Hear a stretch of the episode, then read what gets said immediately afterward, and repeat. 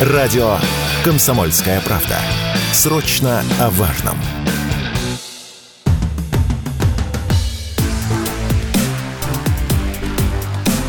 Честное риэлторское.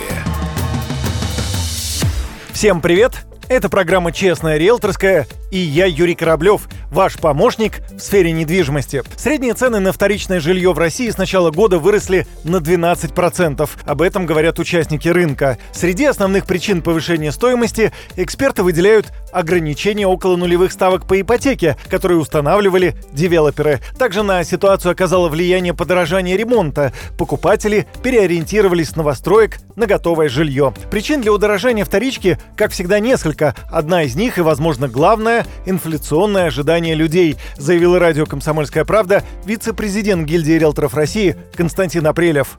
Люди, понимая, что рубль будет обесцениваться, его платежеспособность будет снижаться, естественно, торопятся как-то сохранить свои накопления. И одним из лучших инструментов для накопления сейчас это, конечно же, недвижимость. Причем надо понимать, что количество инструментов для сбережения накопления, оно сократилось. Ну, на этом фоне, естественно, люди большей степени выбирают именно жилую недвижимость. Причем это не обязательно инвестиции, это могут быть и улучшения. Еще один момент. Осенью традиционно на рынке жилья и покупки и аренды растет спрос. Ну и, собственно говоря, наверное, эти ожидания и позволяют прогнозировать аналитикам а, возможный рост цен.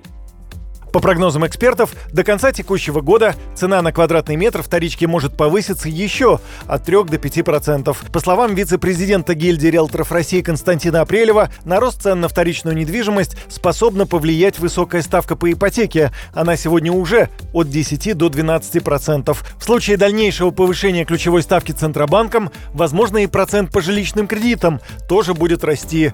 Это немного охладит рынок и цены. На этом у меня все. С вами был Юрий Кораблев. До встречи в эфире.